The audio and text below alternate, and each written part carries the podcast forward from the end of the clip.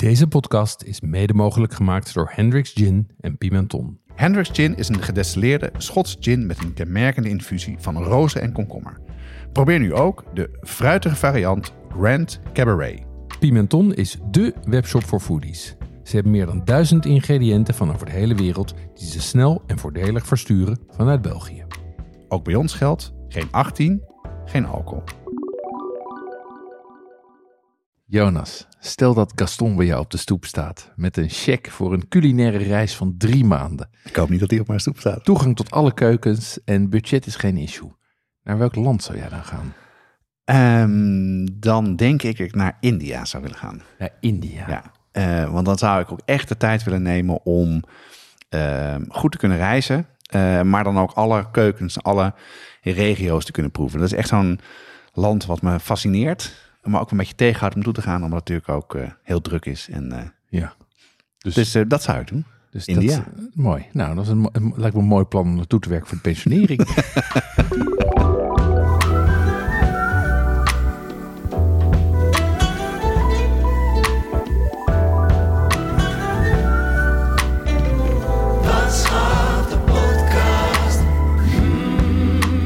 Adoe! Eindelijk is het zover. We gaan het hebben over de Indonesische keuken. We hebben een vijf toprecepten om echt Indonesisch te gaan koken. We leggen uit hoe het nou eigenlijk zit met Indonesisch, Indisch en Shin-Int. Ja. En we vertellen iets over de regionale diversiteit. Ja, we bespreken eh, de kenmerkende ingrediënten in deze keuken. Eh, wat voor een bijzondere technieken je tegenkomt. Eh, maar wat we vooral willen is dat je de keuken zelf gaat ontdekken.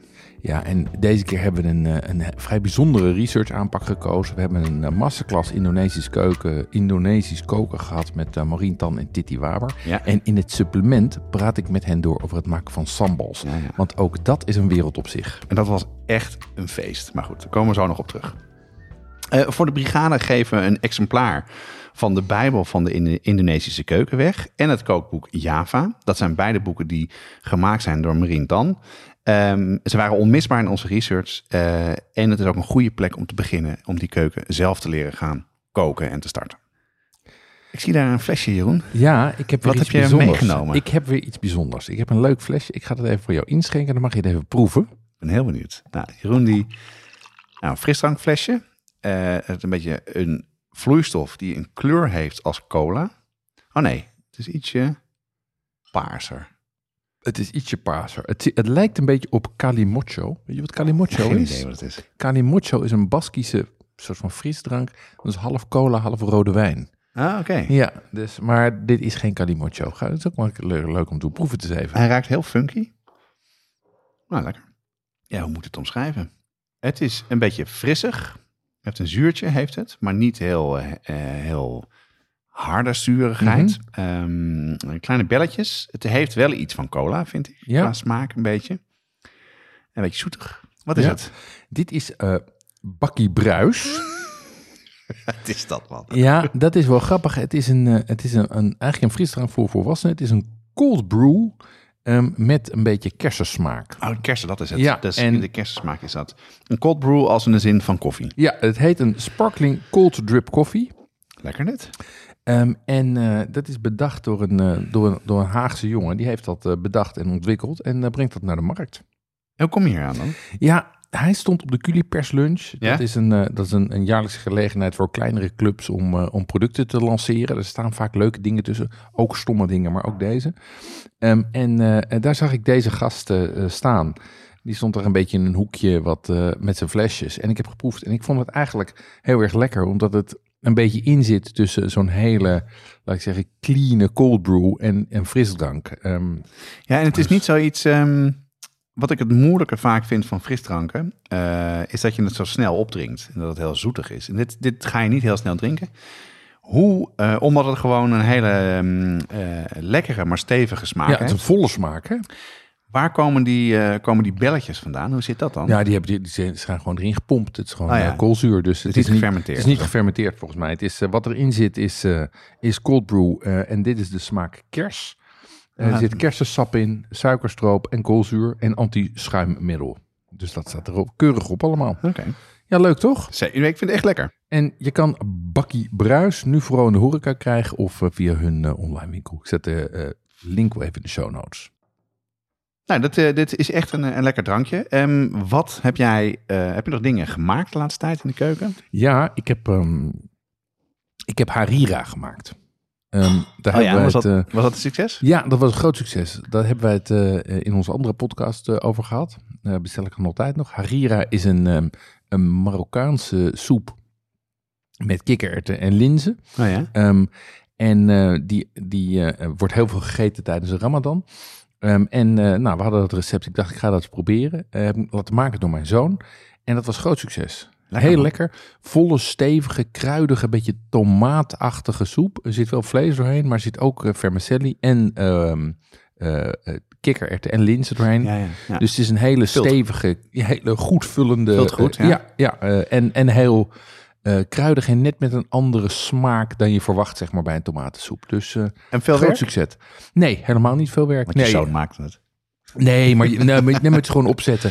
En, Het is niet eh, veel werk. Nee, het is niet veel werk. Nee, je moet hem even, eh, je, je moet even de, de tomaten even blenderen, maar verder is het eh, met kruiden. Ja. En dan laat je hem gewoon een paar uur trekken en dan gaat, Oh, het, gaat perfect. Ga ik ook proberen. Ja, dus dat was, eh, dat was lekker. Ehm, en wat ik ook wel even moet noemen is, ik heb een, ehm, een panettone besteld. Ja, ik ook. Jij ook? Ja, Ja. precies. Ehm, en voor de mensen die, eh, die dat niet hebben gehoord, panettone is een eh, is, is soort van... is, is de Uber eh zuurdesem project. Het is echt, als je denkt dat zuurdesem bakken ingewikkeld is, Nou, dan moet je, Ja. ja, dan, dan dat verbleekt. het soort de basisschool Ja, als- met dit dat de universiteit is. Precies. Ehm, daar hebben we een hele, eh, het supplement hebben we het daarover gehad met eh, Maarten van Koudeel, die dat doet. En voor de Pasen maakte hij er weer eh, maakte hij er zes hele. Ehm, en eh, konden we er eentje van bestellen. Dus die heb ik bij hem opgehaald. En dat vond ik wel heel leuk. Nou, vond het een erg lekker ding. Ja, wat vond je ervan? Laten we daar even kort over hebben, want ik vond het echt bijzonder. nou. Ja, wat het, wat het is. Kijk, hoe ik panettone ken, dat zijn die, die dingen uit die kartonnen dozen die je kan kopen bij de Italiaanse delicatessenzaak. Een beetje droge, Beetje cake-achtig, beetje toch? cakeachtig. Want het, is, het zit een beetje in tussen een, een, een. Het is een verrijkte zuurdesem. Maar het zit een beetje in qua smaak tussen een tulband en een, en een, en een cake. Ehm, ik vond hem, maar deze is heel anders. Deze Ja. was heel eh, vol, zowel in, laat ik zeggen, sappigheid en smeuigheid en vettigheid. Ja. Door dat eigeel en de boter. En tegelijkertijd had hij een heel kenmerkend zuurtje. Enerzijds van de, van de fermentatie en anderzijds van de zelfgeconfijte sinaasappelschillen en de stukjes bittere chocolade die, die er doorheen zaten. Ja. Ik vond hem echt heel erg lekker. Ehm, en eh, en ik, vond, ik vond hem ook gewoon, het is ook gewoon een heel mooi ding. Heel hoog, knalgeel. Ja, Ja, ja. spectaculair. Jij? Hij maakt, eh, ik vond het dus ook eh, te gek. Ik heb het niet heel veel gegeten, maar mijn ervaringen zijn vergelijkbaar met, met die van jou. Of met heel veel alcohol of heel droog. Mhm. Wat mij nou zo opviel, ik vond het een kruising tussen een brood wat zoet is. Ik Ja. vond het stuk structuur en hoe het at Ja. veel meer als een brood. ja, eens. En, en daardoor werd het ook niet zo zompig en niet zo zoetig. En was het gewoon meer. Ja, ik vond het dus dat een hele interessante ervaring. Ja, en heel licht, hè? En heel licht. Heel ja. licht, Dus het heeft inderdaad veel meer smaak. Het is niet super zoet. Het is natuurlijk gewoon wel heel erg verrijkt. Er zit heel veel eh, dingen doorheen. En eh, het was een groot succes. Mijn, ik heb het eh, eh, meegenomen naar mijn schoonfamilie. En mijn neefjes die, eh, die plukten er steeds nog wat uit. Dus Oh ja. eh, ik wil wat van mijn, eh, mijn schoonmoeder en vader overhouden voor de koffie de volgende dag. Nou, ik weet niet of dat gelukt is. Maar, Goed, goed. maar dat was echt, Maarten maakt ze vaak. Hou hem in de gaten. ja, We zullen even zijn, zijn ehm, Instagram in de show notes zetten. En dan kan je zelf ook bestellen. Want dat, ja. eh, moet je hem wel ophalen in de middle fucking nowhere. Maar nee, Jeroen. dat is gewoon in Waterland. eh. landelijk Noord. Nou, ik vond het een endrijden. Eh, wat heb, jij ook nog een beetje wat eh, staan koken en bakken, Jonas? Is zeker, zeker heb ik het gedaan. Ik heb me ook gewaagd aan bagels. Ja, natuurlijk. Ja, ik heb dat, het Amerikaanse recept heb ik gebruikt. Het tweede ja, recept. Ja, van Anna Olsen. Ja, en dat heb ik eh, nou, eh, klaargezet gemaakt. Eh, en eh, dat kan ook, in het recept staat ook dat ik even in de, in de koelkast kan Mhm. een nacht. Dat heb ik dus ook gedaan. Dat vind ik dan handig. En dan Ja. was het wel even wat werk de volgende dag om het te shapen en te maken. Ja, ja. Maar dat heb ik samen met mijn vrouw gedaan. Die vond het leuk. Dus we hebben samen gerold en dan gepocheerd. En dat werkt wel als je, als je met, met vier handen hebt om te doen. Dan gaat Ja. het sneller. Echt te gek. ja toch? Ja, echt te gek. Wat een En- verschil, hè? Ja, en ik heb, eh, ik heb, we hebben ook gewoon best wel wat veel gemaakt. Oké. En ik heb al best wel vaak zo 's ochtends even uit de vriezer Ik heb ze in tweeën gesneden. Ja. En dan gewoon in mijn toaster gedaan. Ook dat, jongen, helemaal. Oh, dan gaat hij uit de vriezer doen direct Ja. in de toaster. Ja, moet je wel even opletten met als je ze dus snijdt, dat je ze niet te dicht op elkaar plakt. Want dan Nee. krijg je ze niet open. Dus je moet, kan er een papiertje tussen doen of niet. Dan je het open, doe je het erin. Eh, pak je wat eh, cream cheese. En we hadden nog wat zalm eh, liggen. Ja, toch. De New York lifestyle. Paps your uncle. Ja. dat was helemaal top. Leuk, leuk, leuk, leuk, leuk. Heel goed. En dat gaan we echt vaker doen. Alleen ik merk wel dat het is of bagels maken of zuurdezen maken. En want zoveel brood eten wij eigenlijk niet door de week. Nee, dat snap ik. Dat Dus, snap ik. mijn zoon die, die vindt dat wat minder allemaal. Dus, Oké. Ja. Oké, oh nee, dan is het bij mij is het. Ik, bij mij kan, gaat, gaat er en acht eh, baguettes doorheen, echt een en eh, tien eh, bagels. Gaat makkelijk er doorheen. Ja, Ja. ongelooflijk. Ja, en verder, ehm, ik weet niet of jou dat ook opgevallen is. Ik denk het vast wel. Dat er dus ontzettend veel nieuwe zaken in Amsterdam open gaan. Mhm. En ik kwam een artikel tegen op de buik van, van Amsterdam. Ja, En die houden dat goed bij. Dat Ja. is echt wel leuk, omdat je daar gewoon echt kan zien wat er open gaat en wat er open is. En las er ook, eh, ook in het parool over. Dus ik verheug me op een aantal openingen. Mhm. Ik ga bi- binnenkort eten bij restaurant Europa. Dat is van de mensen achter Europizza. ja. Dat is een concept waarbij je aan de bar zit, naast elkaar. En dan achter de bar wordt gekookt en wordt het geserveerd. oké. Ja, Ja. en eh, ook, wat ik ook tof vind, die hebben dan op zondag zijn ze open tot een uurtje of zeven. Het is gewoon eh, lekker zo aan het einde van de middag eh, aan de bar aanschuiven, een drankje eten en dan op tijd weer naar huis. Oké. Echt een perfect concept. In, in Amsterdam-Noord gok ik? Of, eh? Naast, naast waar Europizza zit, Ja. in Amsterdam-Noord. En dan gaan ze ook nog binnenkort een, een bar openen, waar ik de naam van vergeten ben. En dat is dan voor later op de avond. Dus ze gaan dan nemen die straten een beetje over. Maar ze maken het met z'n allen. Dus Oké, leuk. dus ik, ik heb er hele goede verhalen over gehoord. Ik verheug me ook heel erg op Fuku Ramen. Dat zit in, eh, in de Watergraafsmeer in Amsterdam. Mhm. En dat is een chef die gewerkt heeft bij De Kas. Ja, Een Poolse jongen, geloof ik, met zijn vriendin. En die heeft tijdens corona hebben zij pop-up eh, ramen. eh, ja, bij verschillende andere restaurants hebben ze een pop-up gedaan Ja. van ramen. En daar gaat hij een soort van een tussenvorm maken van een ramenrestaurant, maar ook wel met fine dining en hapjes en dingen. En volgens mij is de lunch ramen en s'avonds dan een menu. oké. Het is nog, eh, hij is net open, dus eh, als de reserveringshoos een beetje voorbij is, hij is nu aan het, aan het uittesten, ga ik er zeker aan Ja, proberen. leuk. Echt top. En eh, Troef, ik weet niet of jij daarvan gehoord hebt. Nee. Dat zit bij de Berlagebrug, bij de Amstel. En dat is meer een soort Frans restaurant. En ik kwam dan de mensen, ik was bij Moes om mijn messen te laten slijpen.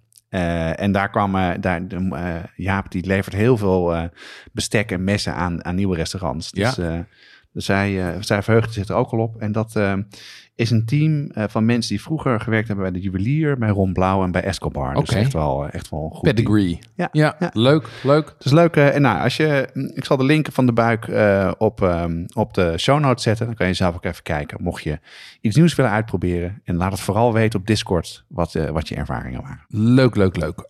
Over nieuw gesproken. We hebben ook weer een mooie nieuwe receptie, recensie op de site. Deze keer gaat het om All Under Heaven van Carolyn Phillips. Over de Chinese keuken met 300 recepten uit 35 verschillende regio's. Dit is wel weer een culinaire eh, zwaargewicht, zo heavy lifting. Ja, En dus ook gedaan door Naomi Kev, die, eh, die eerder um, Bocuse voor ons diagonaal heeft doorgekookt. Ehm, en eh, zij was zeer enthousiast. Ze zegt het is een heel gedegen kookboek met helder uitleg en een duidelijke opzet en verwijzingen. En dan kan je verklappen, voor de Chinese keuken is dat wel onmisbaar, zoiets. Dus eh, ik ben heel benieuwd hoe dat, Ja. eh, hoe dat bevalt.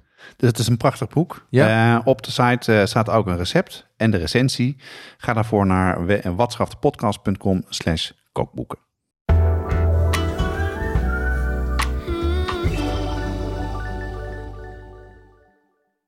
Jonas, we hebben een aflevering gemaakt over hot sauces. Dat deden we samen met de mannen achter Heat Supply. Deze hot sauce bazen hebben zelf ook een serie sauzen uitgebracht. Rijmakers, heetmakers genaamd. Ja, en dat zijn sauzen die niet alleen maar focussen op hitte, maar ook op smaak. En dat is voor ons een kenmerk voor een goede saus. Ze lopen op in pittigheid, eh, van de milde immune booster tot aan de brain buzzer die behoorlijk heet is. En eh, wat ik er zo leuk aan vind is dat het een echt Nederlands product is. En dat het prachtige flesjes of doosjes zijn. Nou ja, een flesje die uit een doosje steekt. Eh, heel mooi en leuk als cadeau. Je vindt rijmakers heetmakers op heatsupply.nl of vraag ernaar bij je delicatessenzaak.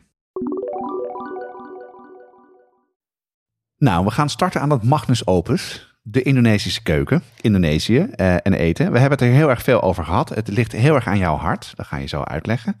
Ehm, we hebben al wat onderdelen behandeld. We hebben het eh, over de saté gehad en over nasi goreng bij de gebakken rijstafdeling. En waarom hebben we nou 90 afleveringen moeten wachten voordat we het hier eindelijk aan gaan beginnen? Ja, dat, dat, is, een, dat is een goede en pijnlijke vraag. Maar eh, nou, kijk, ik denk dat het, ik, wat, er, wat er voor mij speelt, is dat het, ehm, eh, ik weet er misschien wel al te veel vanaf. Ja, ja. Ehm, waardoor het dus te groot werd en het heel moeilijk wordt om het weer klein te maken. Ja, ik weet er dus heel weinig vanaf. Dat is eh, Ja, maar- ook moeilijk maar- om te beginnen. Precies, ja. Dus, dus dat is soort van, voor jou is het heel ver weg en voor mij is het heel groot. Ehm, bovendien zijn er natuurlijk gevoeligheden. Eh, eh, ik, om als witte man te gaan vertellen hoe de Indonesische keuken werkt, is, eh, is, is, kan gevoelig zijn. Bovendien is, ben ik een kleinzoon van een knilmilitair. En mijn vader is een uh, Totok Belanda, dus een Nederlander opgegroeid in Indonesië. Ja. Daar zitten natuurlijk ook gevoeligheden. Dus dat maakte ook dat ik dacht, hmm, hmm, ben ik de juiste man om hier wat over te zeggen? Enerzijds wel, maar anderzijds wil je dat wel met respect doen. Ja. Ehm, en wat ook nog meespeelt, is dat, het, eh, is dat het heel lastig is om, in ieder geval voor mij, ook om het onderscheid te zien tussen authentiek Indonesisch, Indisch of Chinees-Indisch. Die allemaal wel op elkaar lijken, maar, maar hoe zit dan precies dat onderscheid? Dat maakt het ook weer een, dat is een complicerende factor. Ja, want toen we het hier vaak over hadden, dan, toen, eh, dan zei jij nee, dat is Indisch. Dat is wat we hier in Nederland maken. Ja. Nee, dit is Indonesisch. Dus Ja. dat, is, eh, dat is ook, kan ook best verwarrend zijn. Ehm, maar eh, wij hebben het een paar keer besproken en zeggen, ja, we gaan dat gewoon doen, want we vinden deze keuken interessant. En het is ook een mega keuken, Mhm. dus daar eh, is het zeker de moeite waard om over te hebben. Wat is er nou bij jou veranderd om nu wel te starten op aflevering 90 met Indonesische keuken? Ja, eigenlijk, eigenlijk kwam dat doordat ik een, eh, heb gegeten bij een pop-up restaurant van eh Maureen Tan en Titi Waber. Die ja. hadden bij hen thuis een pop-up restaurant. Ja. En daardoor kon ik ineens, begreep ik ineens het goede Indone het echte Indonesische eten beter. Ehm, de- hè, door het te eten kon ik, het, kon ik heel veel dingen ineens plaatsen. Kreeg ik Ja. context voor me, kon ik het ook aan hen vragen. Ehm, eh, zij zijn ook echt experts die het begrijpen. Dus ik had het gevoel dat ik iemand had om op terug te vallen. Zij zijn ook allebei, eh, he- hebben ook allebei hun wortels in Indonesië liggen. Ehm, en wat ik, eh, waar ik naar op zoek was, was ook eh, eh, recepten die nog te maken zijn. Want het lijkt vaak overweldigend in de hoeveelheid ingrediënten. Ja, dat is het. en eigenlijk kwam dat hier allemaal bij elkaar. Dat ik dacht, hey, dit is gewoon de manier om het aan te pakken. Ja, dus je hebt het gewoon kleiner gemaakt Ja. en praktischer. En Ja. je hebt ook overleg gehad met, met Maureen daarover, waarvan je ook gekozen hebt om aan de hand van een aantal kenmerkende gerechten en ingrediënten die keuken te leren kennen. Dat vond ik er dus heel leuk aan. Eh, en we zijn dus zelf gaan koken, in plaats van dat we dus eh, de boeken erop na hebben geslagen en, en papieronderzoek of desk research gedaan hebben. Ja, precies. De- ik denk dat de sleutel hier was voor mij om het behapbaar te maken. En ik denk dat dat ook voor de meeste luisteraars gaat gelden. Is dat je de keuken het best leert kennen door het te doen. Nee, absoluut. En het gekke is dat het hier in Nederland vrijwel onmogelijk is om goed Indonesisch te eten. Ik bedoel, je hebt wel Indische restaurants en je hebt Chinese-Indische, maar echt, echt Indonesisch heb je eigenlijk heel weinig. Ja. Terwijl we natuurlijk wel heel veel historie daar hebben liggen. En ook bijna alle ingrediënten goed verkrijgbaar zijn. Omdat er natuurlijk nog steeds heel veel mensen zijn met, met Indonesische of Indische roots. Ehm, maar daar gaan we het nog over hebben. Ja, en wat ik dus het leuke vond, en dat sprak mij ook enorm aan, eh, is dat we namelijk een hele heuse eh, les hebben gehad en heel erg geko- eh, gekookt hebben. Een clinic. En Clint, dat was Ja. echt, echt te gek. Want Ja. ik herken heel erg wat je zegt. Dat voor mij was dat ook een eye-opener. Dat hebben we gedaan met eh Maureen en Titi. En eh, Maureen Tan heeft leren koken van haar Indische moeder, geboren op Samarang. Mhm. En van haar Chinees-Indonesische vader uit Surabaya op Oost-Java. En zij is de schrijfster van de Bijbel van de Indonesische keuken en net uit het boek Java. Ja, en, en de andere, eh, eh, andere stille kracht in deze keuken was eh, Titi Waber. Zij is geboren in de Jemenitische wijk, wijk Ampel in Surabaya. Eigenlijk is ze naar Nederland gekomen om te studeren. Ja. En, en is toen geswitcht naar, naar, naar koken. En is uiteindelijk chef-kok geworden bij Ron Blauw. En heeft ook een boek geschreven, namelijk het boek Sambal. We zitten hier bij eh, Maureen Tan aan de bar. En daar hebben we net de hele ochtend heerlijke dingen staan maken. En ik zit met Maureen en Titi en Jonas. Gaan we, gaan we het even hebben over het menu wat we hebben samengesteld. Eh Maureen, wij hebben samen een menu gemaakt. En daarin zitten op dit moment in, om te beginnen vier gerechten. Um, waarom hebben we deze gerechten gekozen? Nou, we hebben deze gerechten gekozen omdat we natuurlijk een soort van um, uh, kennismaking willen uh, maken met heel Indonesië. Wat natuurlijk heel lastig is met al, uh, alle eilanden en alle smaken. Maar deze gerechten zijn, zijn, ja, zijn mooi om een, om een eerste introductie van de Indonesische keuken te maken. Ja, en bij het samenstellen van die recepten hebben wij, hebben Maureen en ik overlegd. En zijn we eigenlijk gekozen tot enerzijds gerechten waar ik een persoonlijke relatie mee heb. En anderzijds met gerechten die representatief zijn voor het zij de streek, het zij de ingrediënten, het zij de keuken. Um, dat heeft Maureen gedaan samen met uh, Titi. En uh, Titi heeft uh, een Javaanse sayur gemaakt. Jonas, wat heb jij hier voor je staan? En wat er voor me staat is uh, verschillende groenten. Ik zie uh, een uh, mais, kleine mais. Ik zie wortel, um, wat pepertjes en dit jackfruit in een, ja, in een, in soort van soep of een, een lekkere saus. Ik ga even proeven. Ik heb zo'n honger, Jeroen. Echt, oh. oh, lekker. Je proeft heel erg de kokos. De groenten hebben nog lekker een beetje een bite. Het is daar een, een beetje in gestoomd, in gekookt volgens mij. En er zit er heel veel meer in, maar ik ben wel heel benieuwd. Dit is iets wat, wat herinneringen uh, naar boven brengt bij jou. Uh, proef zelf even en laat even weten wat jij er dan van vindt. Ja, deze sayulode is voor mij een um, herkenbaar als sayulode. Um, want hij heeft die combinatie van, van geelwortel en kokos. Um, ik ben hem gewend met heel veel kool. Um, en deze is iets pittiger. Vind, maakt hem voor mij wat lekkerder. Dit is voor mij een gateway dish naar de Indonesische keuken. Zat bij mij eigenlijk altijd bij een... Uh, bij, als, als, altijd als we Indonesisch aten, zat dit erbij. Ik denk dat ik het wel eens heb gegeten. Maar wat ik gegeten heb is dan veel zoeter dan dit. Klopt dat, Jeroen, of niet? Of... Eh? Ik denk dat dat kan kloppen. Ik denk dat je, uh, wat ik ook wel heb meegemaakt, is dat, er, dat hij veel vleesiger was, zeg maar. Dat er kippenbouillon doorheen zat. Of, uh, uh, of misschien inderdaad zelfs palmsuiker of terrassi. Dus dat hij, um, dat hij meer, ja, dat hij andere Javaanse smaken in zich had.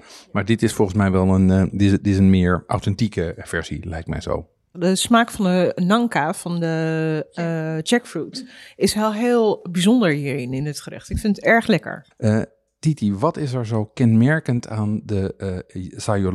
Uh, nou, sayur lodeh is uh, sayur of groentegerecht waar je alle soorten groenten erin kan gebruiken.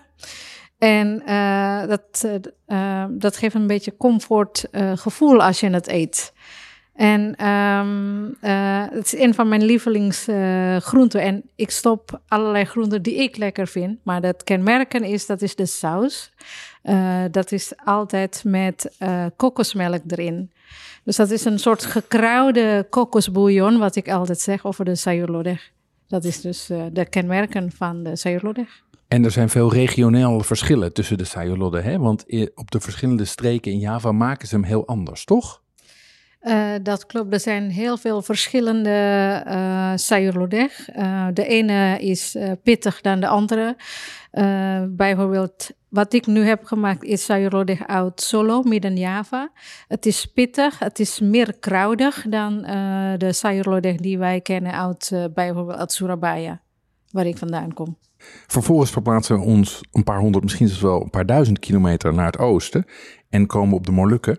En daarvan hebben we een Molukse tahu isi Titi, wat is er kenmerkend aan dit gerecht voor, uh, voor de Indonesische keuken? Um, dat kenmerken van het gerecht, uh, ik begin eerst bij de sambal. sambal cholo cholo is een... Uh, en ja, de, de sambal van uh, Molukken, gemaakt van uh, verse ingrediënten zoals de pepers of rawit, uh, Spaanse pepers. En dan doet het erbij stukjes verse um, tomaten. er zijn twee versies dan van. Je kan op die manier eten, maar je kan ook met zoete ketchup eten. Dus deze versie doen wij zoete ketchup erbij. En we eten dat bij uh, gevulde tahu, dus tahu isi. In dit geval uh, gevuld met uh, vis. Het is ook een soort kenmerken van uh, Molukse keuken. daar eten men heel veel vis. Alles wat uit de zee is. En als ik even naar de vorm kijk, misschien is het goed om die even te beschrijven. Dat zijn eigenlijk vierkantjes van 8 bij 8 centimeter. En in het midden is daar een holletje uitgeschept en daar zit een visgehakt vulling in, feitelijk. Hè? En die is weer gemengd met een boemboe, klopt? Eh, dat is gemengd met uh, boemboe, uh, basisboemboe, knoflook, uien en witte peper. En daarbij heb ik een stukjes lenteui en selderij voor de frisse smaak.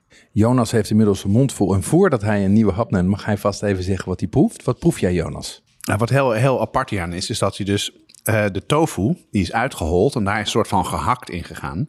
Dus het heeft een heel prettig mondgevoel. Je kan het als een soort snack bijna eten. Dus je tofu is een beetje, het is gefrituurd, dus uh, heeft een lekkere structuur. En wat ik heel erg lekker vind is die, um, die is het de zambal die er overheen gaat. Um, die geeft een soort een beetje een zoetje, een beetje, een beetje frissigheid en zuur. Het is echt heel lekker. Vooral omdat die texturen zo verschillend zijn. En als ik, uh, als ik even ga naar de, naar de invloeden die hierin uh, herkenbaar zijn. Wat, uh, wat jullie mij dan net uitlegden, is dat dit feitelijk een dimsum is. Of vergelijkbaar is met een, um, met een, met een, met een dumpling. Um, en die, die tofu of tahu, dat is natuurlijk ook een, dat is ook een, een, een invloed vanuit China, klopt? Ja, klopt, klopt helemaal. Een Chinese dumpling inderdaad. Hè? Uh, tahu isi, um, gevulde tahu vind je in allerlei vormen. Hoe ze gesneden zijn, hoe ze gevuld zijn, met welke ingrediënten. Is uiteindelijk is dat van Chinese afkomst, ja. En wat je hierin dus ziet is enerzijds die regionale invloed van veel gebruik van vis. Anderzijds die Chinese invloed.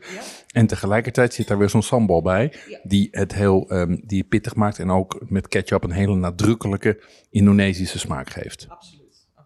Het volgende bordje wat er voor ons staat zijn, um, uh, is een Sumatraanse kepiting saus padang. Het was de bedoeling dat het rivierkreeft zou zijn, maar de rivierkreeftjes waren nog niet voorhanden. Um, dat is een gerecht wat, uh, wat ik heel graag wilde maken, omdat ik dat zelf op Sumatra heb gegeten. Bij uh, het Toba-meer in het midden van Sumatra.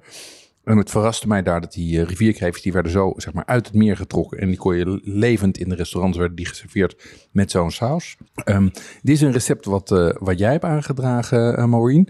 Um, kan je iets zeggen over wat voor bereiding dit is?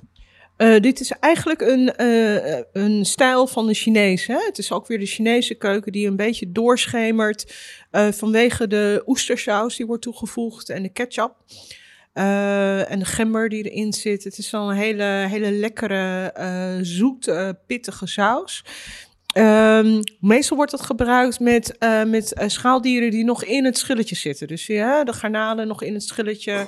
En als je die dan meebakt met de saus, dan worden ze lekker knapperig en een beetje, ja, dat, dat zoete, pittige. Dat is fantastisch natuurlijk, hè? Ik heb het al op. Het is echt heel erg, heel erg, echt heel erg lekker. Het is vooral, in dit geval is met garnalen gemaakt. Die hebben nog een lekkere, ze zijn niet te gaar. Die hebben lekker veel en stevig. Ik dacht, het is niet pittig. dat heb ik dus nu mis, want het begint te komen. Ik ben dus heel benieuwd, Jeroen. Uh, brengt dit jou terug uh, naar Indonesië? Nou, al die smaken brengen mij, brengen mij terug naar Indonesië. En wat ik hier zo bijzonder en zo lekker aan vind, is die combinatie van eigenlijk die hele intensiteit van die saus. Met enerzijds die oestersaus en die ketchup en die pepers. Dat is heel intens. En tegelijkertijd blijf je ook de zoete, um, de zoete garnalen die eronder zitten, blijf je proeven. En dat vind ik zo knap en ook zo kenmerkend voor de balansen die je toch vaak ziet in die keuken. Dat het heel pittig is, maar het ingrediënt zelf blijft wel overeind. Helemaal eens. Dat is eigenlijk de bedoeling, uh, resultaat die je wil bereiken. Als je met zoveel kruiden, specerijen in de boemboe uh, uh, gemaakt, dat het de laagjes smaken eruit komt. Meestal is het wat zoet. Nou ja, onze tong, de, de puntje van de tong is zoet. En dan komt de rest van de smaak erachteraan. En dat de pittigste, die komt pas later. Dus dat is altijd de verrassing. Maureen, we zijn inmiddels aangekomen bij het laatste bordje. Daar liggen prachtige stukjes citroengras met aan het eind een balletje, een, bijna een lolly van, uh, van, van, van visvlees. Uh, dit is een saté. Waarom hebben wij een saté lilith op het menu gezet? Nou ja, de Balinese keuken is natuurlijk heel populair. Hè? Althans, het eiland Bali is heel populair, heel bekend bij de Nederlanders, die daar graag natuurlijk uh, of hun reis beginnen of, uh, of eindigen aan het strand. Saté Lilith en de rauwe uh, verse sambal matag is gewoon ja, bekend bij iedereen. En geliefd. Het is een prachtige bereiding omdat je uh, vis gehakt over uh, om een uh, citroengrasstengel kneedt. En het zo grilt, zodat de citroengras ook nog eens een keertje zijn aroma afgeeft aan, de, aan het visgehakt. En die eh, sambal die hierop zit, dat is weer een hele andere sambal dan we, dan we eerder hadden. Wat voor sambal is dit? Nou, Titi heeft hier een sambal matta gemaakt. Een sambal matta is een rauwe sambal. Heel dun gesneden, ingrediënten, shallot, eh, lombokjes, pepertjes, citroengras vooral en een limoenblad. Ja, en ik zag dat je ook een bijzondere techniek toepaste bij het bereiden van die, eh van die satelliet, hè, Titi? Ja, ehm, eh, dat eh, techniek, eh, dat komt uit eh, de naam van satelliet. Lilith betekent dat je een soort eh, vastplakken met een spiraalbewegingen. En dat zie je dat ook zien bij de satelliet. Dus moet het een beetje, ja, zit het, hoe, hoe kan ik het zeggen? Ja, gerold in, die, in de sere- sere- stengels. En daar komt dus die naam vandaan. En, en bij de sambal, daar ehm, gebruikte je de rauwe ingrediënten. En wat deed je daarmee? Eh, de rauw ingrediënten die heb ik dus heel dun gesneden. En op een gegeven moment eh, maak ik eh, eh, olie heel erg eh, warm. eh, samen met een klein beetje eh tracie. En wanneer het heet is, eh, doe ik dus in de sambal. Dan heb je zo'n sizzlingseffect. Dan maakt eh, de sambal een beetje, eh, nou eh, niet meer rauw, zeg maar. Dan is het de wrang smaak van de, van de uien en van de seree en van de knoflook. Dan is die weg. En eh, dat geeft wat aangename smaak in de sambal. Oh ja, en dan nog eh, eh, citroensap erbij, limoensap erbij. Jonas heeft net in drie majestueuze happen deze satelliet naar binnen gewerkt. Zit hier nu met een grote grijns naast mij. Wat proeft hij, Jonas? Ja, voor mij is het helemaal nieuw. Ik had het nog nooit gegeten. Ehm, ik proefde dus ehm, een soort van, het is vis gehakt, maar het heeft een heel prettig mondgevoel. Het is, eh, het is, het is niet zo stevig, wat ik al, van tevoren had gedacht. Eh, je moet een beetje oppassen dat je niet door de citroenstengel eh, stengel heen bijt, want dan heb je een hele andere smaak.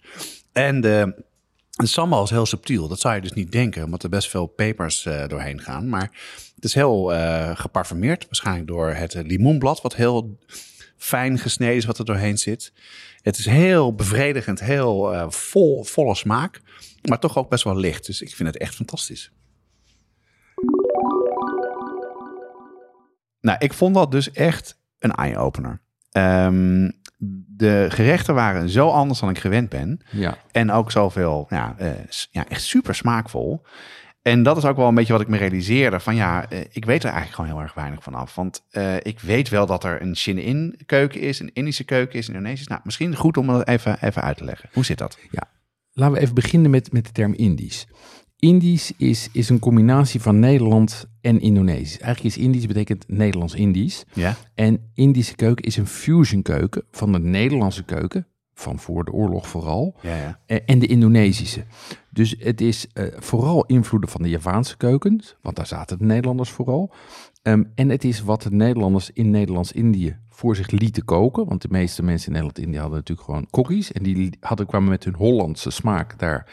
En die lieten dan vervolgens de mensen daar spullen koken. Maar het is ook wat de Nederlanders en de Indo's mee terugbrachten naar Nederland. Dus die kwamen na de, eh, na de onafhankelijkheid van Indonesië, kwamen ze hier naartoe. Ja. En eh, die gingen hier vervolgens proberen om ook weer dingen te koken zoals ze die thuis kenden. Ja, ja, maar dan dus op basis van, in, van Nederlandse ingrediënten grotendeels. Ja, dat is ook een beetje wat, je, eh, wat er in Engeland gebeurt dus, hè, met, met India. Dat er dus Ja, gerechte ingrediënten meegenomen zijn.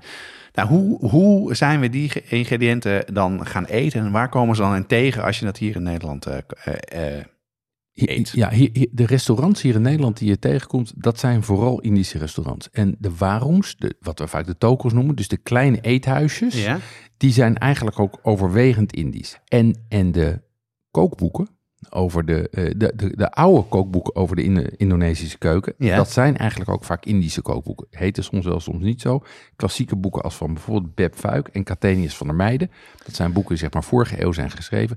Dat zijn allemaal Indische Ja, kookboeken. ja. Dus, dus niet de traditionele keuken uit Indonesië. Nee, dat is, een, nee. dat is, dat is die fusion keuken die Ja, je ja. dan krijgt. Chine- Chinees-Indische restaurants. Wat is dat dan? Dus de Chinees-Indische, dat is, dat is helemaal een soort van laag op laag van culturen. Dat zijn gerechten van de Indonesische Chinezen aangepast naar de Nederlandse smaak. Oh ja, Je hebt ja. binnen Indonesië heb je natuurlijk een hele grote groep, heb je nog steeds een hele grote groep Chinezen. Ja. Ehm, en die zijn ook hier naartoe gekomen ten dele met de onafhankelijkheid. Want die Chinezen werden in Indonesië behoorlijk ehm, eh, gediscrimineerd. Dus die we zijn oververtegenwoordigd in de mensen die hier naartoe zijn gekomen. Ehm, en eh, die hebben dus hun eigen keuken, zeg maar, eigenlijk voor de Nederlandse smaak dingen ontwikkeld. Zoals chap choy, babi panggang, fuyong hai. Die kom, die kom je alleen in Nederland tegen. Oh ja? Die Ja. kom je niet in Indonesië en dan helemaal niet in China tegen. Oké. En wat je wel ziet, is dat vaak restaurants Shin-Int en Indisch combineren.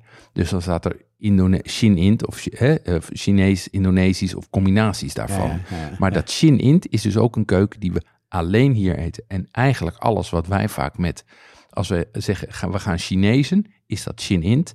En is dat dus een Indonesische interpretatie van een Chinese gerechten gemaakt voor Nederlanders. Dus Volgt u hem nog? gewoon- ja, ga je eigenlijk gewoon Nederlands eten. Het is gewoon Nederlands. Ja, Ja, ja. Het, is gewoon, het is eigenlijk gewoon onderdeel van de Nederlandse Ja, en vroeger was dat, was dat echt een ding. Dat weet ik nog wel. Ging je, dat waren toch wel de restaurants door de heel Nederland waar ze waren. Ik, ben- ik ben vorige week eh, ben ik nog met mijn schoonfamilie gaan Chinezen met van die witte bakken ingepakt in papier. Want ook dat is natuurlijk heel lekker. Ja. Maar dat is niet wat Indonesisch eten is. Ja. Dus we gaan het niet hebben over Indisch. De rijsttafel, die gaan we dus niet Nee. behandelen. Dat, is ook, dat was het ook het advies van uh, Moreen en Titi. Ga als je een keer gaat eten, bestel iets van de kaart en niet de rijsttafel. Precies. Eh, want die zijn vaak van tevoren gemaakt en is een heel andere smaak.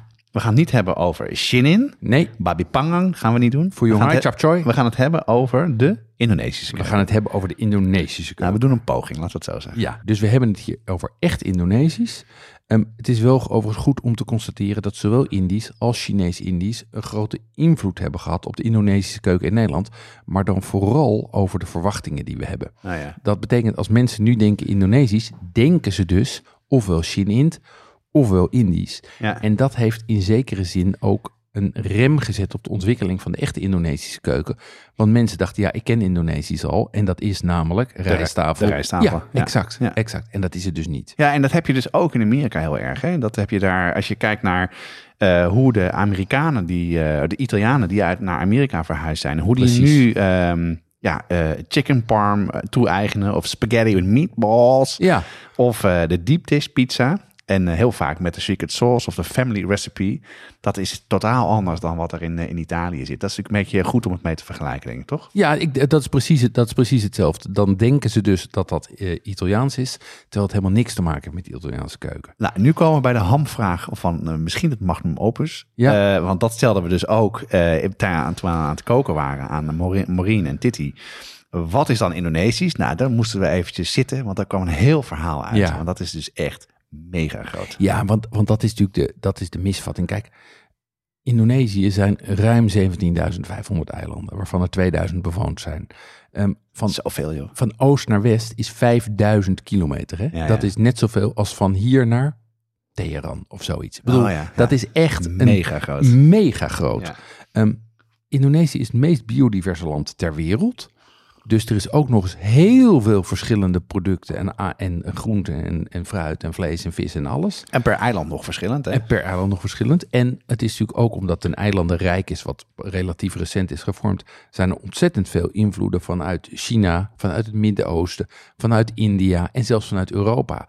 Dus het is een soort mengel, gefragmenteerde mengelmoes van eilanden, Ja, ja. die natuurlijk allemaal hun eigen keukentjes en gerechten hebben ontwikkeld. Ja, ja en, en wij proberen in het gesprek met uh, Maureen en Titi te zeggen... ja, maar is er dan iets specifieks? En eh het is nee, nee, bijvoorbeeld op dat eiland heb je, heb je in het noorden, het midden en het zuiden. Dat is, nee, dit eten ze daar, dus... En dat is waar we een beetje op vastliepen van hoe gaan we dit aanpakken. Maar er zijn wel bepaalde gemene delers te vinden, toch? Daar kwamen we wel op uit. Ja, ja, er zijn een aantal dingen die je eigenlijk wel overal tegenkomt. Ehm zo, het eerste is rijst. Ja. Rijst zit in elke maaltijd. Altijd. Als je in Indonesië naar de McDonald's gaat, kan je daar gewoon rijst erbij krijgen. Het is gewoon, een, het is gewoon altijd rijst. Ja. Ehm, als er geen Bij rijst... McDonald's ook. Ja, bij de McDonald's ook. ja, en dan eten mensen gewoon frietjes met rijst. ja. Ja. Ehm, Ja, eigenlijk nog best wel lekker. wa- wat, wat je verder veel ziet, is heel veel specerijen. Die komen vaak van de Molukken. Ja, dat is de kern. Hè? Java heeft natuurlijk een groot aantal wortels die heel eh, eh, prominent zijn. Ja. Gember en laos en, en kenchur. Ja? Ehm, en pepers spelen een centrale rol. Die zie je ook in heel veel gerechten terugkomen. Hete pepers, hè? Hete pepers, Ja. ja. En wat Titi en, en Maureen zei, is kokos. Je Ah, ja. ziet in heel veel gerechten dingen van kokos Ja, terugkomen. en daar kan je alles mee maken. Hè? Dus kokosmelk, eh, et cetera. Ja. Precies, precies.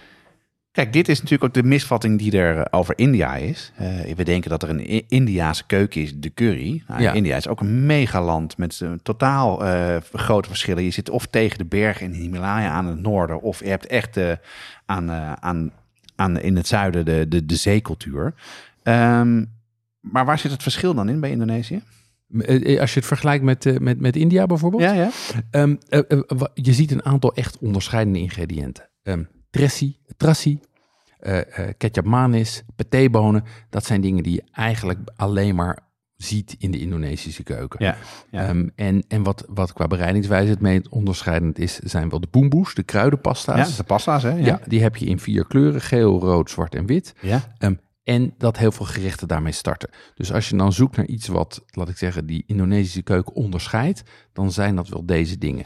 Die specifieke ingrediënten en die boemboes. Ja, ja. En wat ik nou zo leuk vond van, eh, van die, die kooksessie, is dat begon eigenlijk dat Maureen gewoon de, de keukenkastjes opentrok. En zei, kijk, dit is dit. En kijk, dit is dan iets anders. En dan denk je dat je die ingrediënten een beetje kent, maar er kwamen zoveel nieuwe dingen op. En dat was ook wel wat, eh, wat misschien mij weerhoudt, eh, weer hield om ermee te beginnen. Maar dat is, ik vond dat wel het, het belangrijkste verschil. Die ingrediënten maken die keuken echt, toch? Ja, ja absoluut. Ehm, en, en er zijn, maar je kan natuurlijk gewoon stapgewijs mee van start gaan. Hè? Je Ja. hoeft niet alle ingrediënten te kennen voordat je de keuken, met de keuken begint.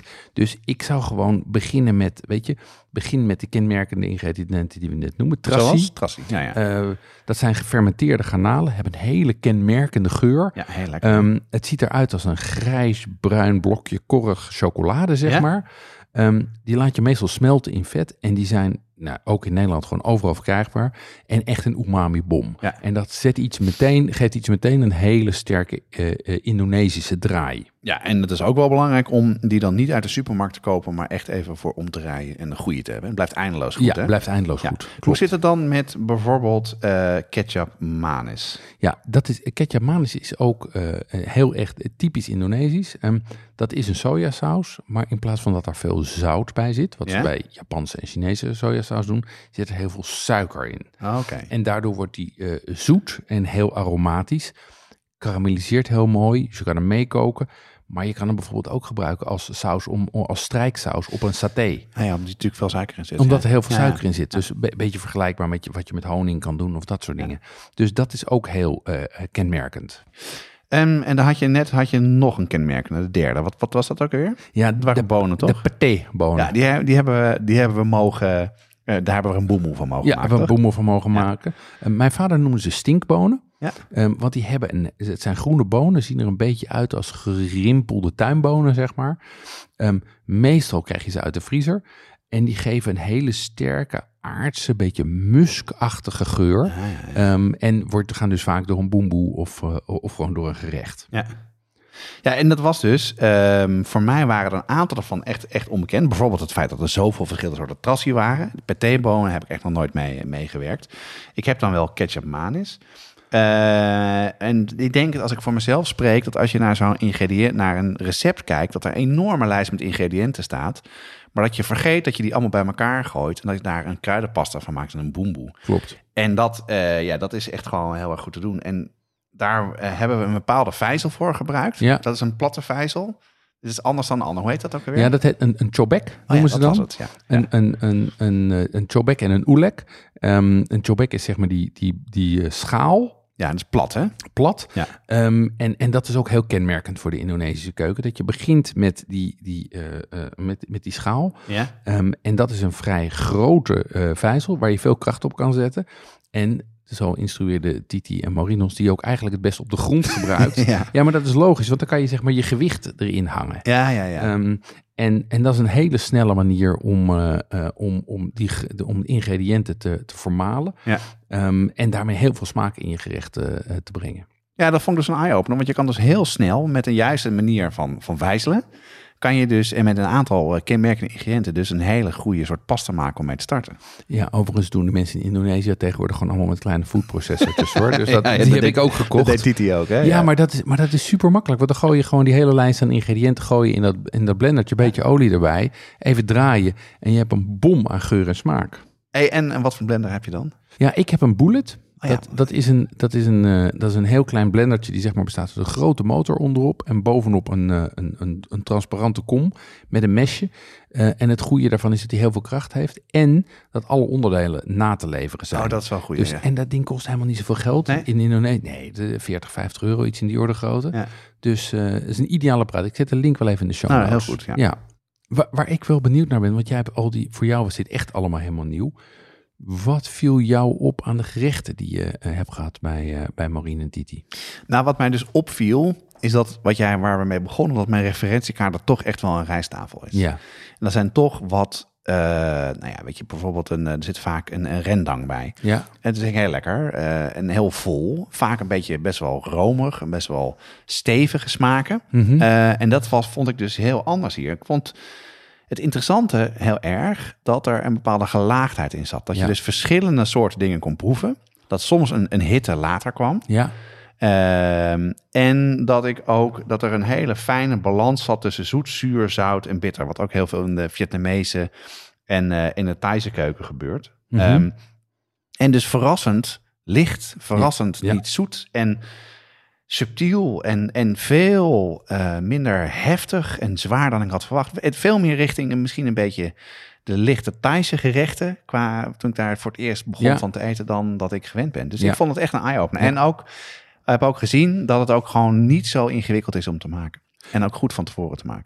Nee, en, en wat, wat wel grappig was, dat zeiden eh, Titi en Maureen ook. Zei, ja, veel van die rijsttafelgerechten of die, Indi- die eh, Indische gerechten... zijn gerechten die natuurlijk ook worden gemaakt... en dan de hele dag in de warmhoutbak staan. Ja, dat is het ook En, natuurlijk, ja. en daardoor Ja. wordt het ook allemaal... daardoor raakt het zijn lichtheid ook een beetje kwijt. Het wordt er Dat toch een beetje... in, hè? Ja. concentreert het allemaal, vervliegen die, die, die fruitige aroma's... en wordt het allemaal een beetje zware stoof.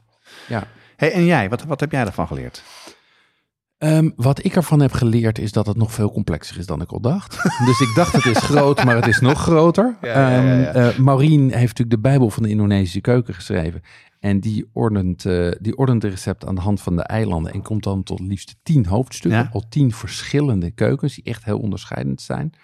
Ehm, ik kwam erachter dat ik eigenlijk vooral Java en dan Oost-Java ken. Wat Ja, logisch ook, ja. is, want dat is waar mijn ouders ook, eh, waar mijn vader is opgegroeid. Maar ook denk ik, dat is ook wat heel veel van de gerechten die wij allemaal kennen, denk ik. Precies, precies. Want dat was waar de Nederlanders zaten toch? namelijk. Die zaten het. allemaal in, in, in Sumatra, Su- in Surabaya en eh, Samarang en in die omgeving. Ja, ja, ja. Ehm, wat mij ook opviel was dat veel recepten eigenlijk eenvoudiger waren dan ik had verwacht. Ik was ook soort van altijd eh, van onder de indruk van de lijst van ingrediënten.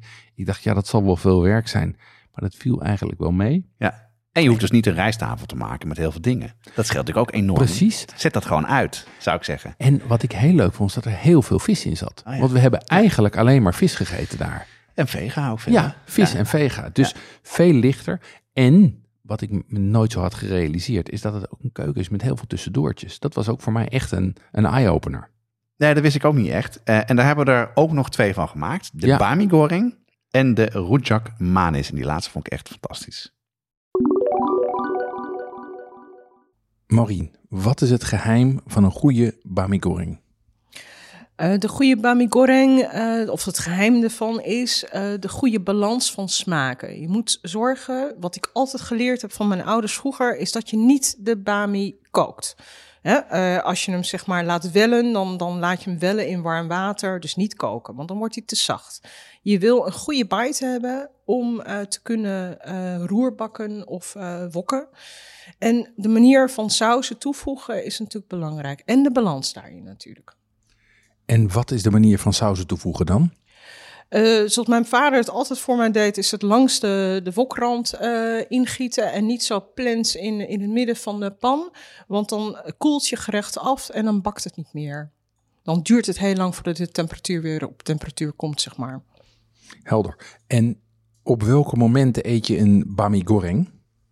Nou, ik moet je zeggen dat wij dat ook als avondeten aten. Helemaal gek op bami goreng. Hartstikke Chinees natuurlijk ook. Dus mijn vader kon de beste bami goreng maken. Maar mijn moeder ook natuurlijk. Dus ja, eh, als je het als avondeten wil eten, is prima natuurlijk. En dit is niet een gerecht wat mensen typisch uh, thuis maken, toch Titi?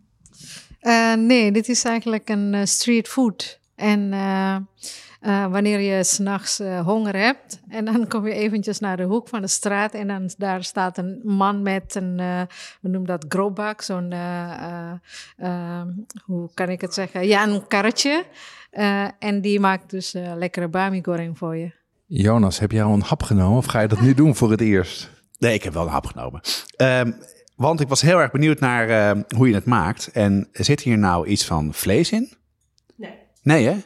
Het, is, het heeft zo'n aparte, ah, hele lekkere, maar een hele andere smaak met het oestersaus doorheen. Er zit uh, ketchup, sojasaus en uh, sesamolie. Ja, natuurlijk wel uh, gedroogde garnalen in. Dus misschien is dat, dat meaty wat je, wat je terugvindt in de smaak. Ja, want die gedroogde garnalen zaten in de boemboe eigenlijk, of in het kruidenmengsel. In het kruidenmengsel, ja. Met de kamiri de, hè, en uh, de uh, korianderzaad gebruik je, en witte peper moet ik zeggen. Doe je de, vermaal je de gedroogde garnalen en doe je dat door de bami. Ja, en dit is dus geen uh, boemboe die erin gaat, maar dit is feitelijk een soort droog kruidenmengsel. Of heet dat ook een boemboe? Ja, dat kan je wel een boemboe noemen, hè? omdat ja. het natuurlijk een mengeling is van verschillende kruiden. Ja, en we hebben hier we hebben er een filmpje van gemaakt. Die zullen we ook even online zetten. Maar uh, van begin tot eind uh, vijf minuten. Ja, toch? Het is snel gedaan. Mits je natuurlijk alles klaar hebt staan en alles gesneden hebt. En dingen moet, hè, als je het moet weken, dan moet je dat ook van tevoren doen. Dan kan je het heel snel klaarmaken, zo'n bami. Nou, super. Heb ik eindelijk ook een goede bami goreng in mijn, uh, in mijn repertoire. Dus die gaan we ook maken. Um, dan gaan we van de grote snack naar de kleine snack. Uh, we gaan een rujak uh, um, eten. En een rujak is eigenlijk een salade gemaakt van een combinatie van vaak groente en fruit. Uh, en die heb je in een variant manis en in een, in een hartigere variant. Um, en ik wilde deze zo graag maken, omdat ik ooit, toen ik een klein jongetje was en op de lagere school zat, wilde ik graag een keer fruitsalade uitdelen. Toen zei mijn vader, nou, weet je wat we dan doen? Dan maken we een rujak. Een. En hij maakte een hartige variant. En die heb ik toen op school uitgedeeld. En ik vond hem heel lekker, maar ik was de enige. Kan ik je verklappen. dus ik ging met 32 bakjes naar school en ik kwam er met 31 terug. Ja. Oh, wat erg. Dat is heel jammer. Want het is natuurlijk erg lekker. Maar ik snap dat kinderen vooral het een hele exotische smaak vinden. ja, want wat, is, wat, maakt een, wat is een rujak manis? Een rujak manis eet je inderdaad met groente en fruit. Uh, uh, meer, meer fruit dan groente moet ik zeggen. Meestal de onrijpe varianten van, van, uh, van fruit. Beetje zuurig. Um, wat erin zit is, is tamarinde om het zuur te maken. Palmsuiker voor het zoet. Er zit wat chili in. Uh, en voor het hartige zit er petis in. Petis udang of petis ikan, wat we vandaag hebben gebruikt, is een ingekookte, gefermenteerde saus van garnalen of van vis. Nou, wat, wat zien we voor ons? We zien een bak voor ons met uh, uh, mango. Een beetje wat, wat onrijpere mango, heb ik het idee. Er zitten groene appels doorheen, er zit komkommer doorheen en daar overheen de saus die Jeroen en ik samen traditioneel hebben gemaakt. Overheerlijk, overheerlijk. Ja, hij is super lekker. En ik snap wel met die gefermenteerde vis erin waarom. dat, jouw jouw vriendje, dat jouw vriendjes in Amsterdam-Zuid dit uh, mooi vonden. Zo is het, mooi. Maar ik vind hem heerlijk en ik ga er ook lekker van eten. Um, jongens, dit was het laatste eh, deel. Heel veel dank voor alle heerlijke dingen die jullie voor ons hebben gemaakt. De toelichting die jullie hebben gegeven. En die uitstekende introductie op, uh, op de Indonesische keuken. Dank jullie wel. Alsjeblieft. Ik vond het heel erg fijn dat jullie hier zijn. En, uh, en natuurlijk dat we met, met Titi hier uh, staan te koken en uh, de smaken van Indonesië kunnen laten proeven. En heel veel respect voor Titi die dit allemaal heeft gekookt. En ons erover hoort praten, terwijl ze zelfs op dit moment niks mag eten vanwege de Ramadan. Dankjewel. Heel graag gedaan, heel graag gedaan. Ja, weet je, als ik daar zo weer naar luister, dan ben ik zo weer terug. Ja. En, ik vond dat echt, en die bami was voor mij echt een eye-opener. Ik, ik, toen ik We hebben een soort eh, ademloos staan kijken. En dat was bijna dezelfde techniek als gebakken rijst. Ja, Alles van tevoren voorbereiden, eh, in stappen maken in een, eh, in een wok. En ik denk, nou, ik ben heel benieuwd. Ik heb een beetje gekeken wat erin ging. Nou, Ik was dus, had het begin gemist. Ik had die, die gefermenteerde garnalen niet gezien die Mhm. erin gingen. Ik nam een hap en denk, wow, ja. wat is dit? Het is diep. Nou, en dat, dat, dat vond ik dus heel lekker aan. Het was, het was dus wat dat betreft een simpele gerecht. Heb Ja. je zo in elkaar gedraaid. Met dingen die je makkelijk kan vinden. Maar zorg er wel voor dat je die granaatjes erbij doet. Want dat was echt het, maakt het verschil. ja, en zo zie je dus dat je met één nieuw ingrediënt erbij... je ineens weer een gerecht een hele andere draai kan geven. Fascinerend. En zo kan je dus stapsgewijs, ja. dat heb ik me voorgenomen... die keuken verder gaan ontdekken. Ja, is slim. Dus gewoon steeds een paar dingen maken. Ja, Ja, ja, ja. Nou, wat goed. Ja, en ik vond die rujak is ook fantastisch. Ik bedoel, dat is natuurlijk zo'n, die, die, die salade, ehm, perfect alternatief voor een stuk slagroom daar, Ja. zeg maar. Een stuk slagroom Ja. taart doen. Weer- Dan gaan we weer even de, Hol- de Hollandse kant op. Zo is Terwijl het, we zo ja. ons best deden om het heel zorgvuldig te doen. Maar goed. Hey, ehm, laten we het even samenvatten. Ja, eerst even over die, die naamgeving. De Indonesische keuken is niet de Indische keuken en is niet de Chinees-Indische keuken. Het is een- hij is enorm divers en voor mij verrassend licht met eh, veel vis, kip, groenten en altijd rijst. Ja. Ja, en de boemboes, eh, dat is eigenlijk de hart van de Indonesische gerechten. Eh, daar heb je wat bijzondere gerechten voor nodig. Dat is een kruidenpasta, maar die kan je heel goed krijgen bij de toko. En het enige wat je hoeft te doen is een goede vijzel of een keukenmachine. En dan ben je daar zo klaar mee.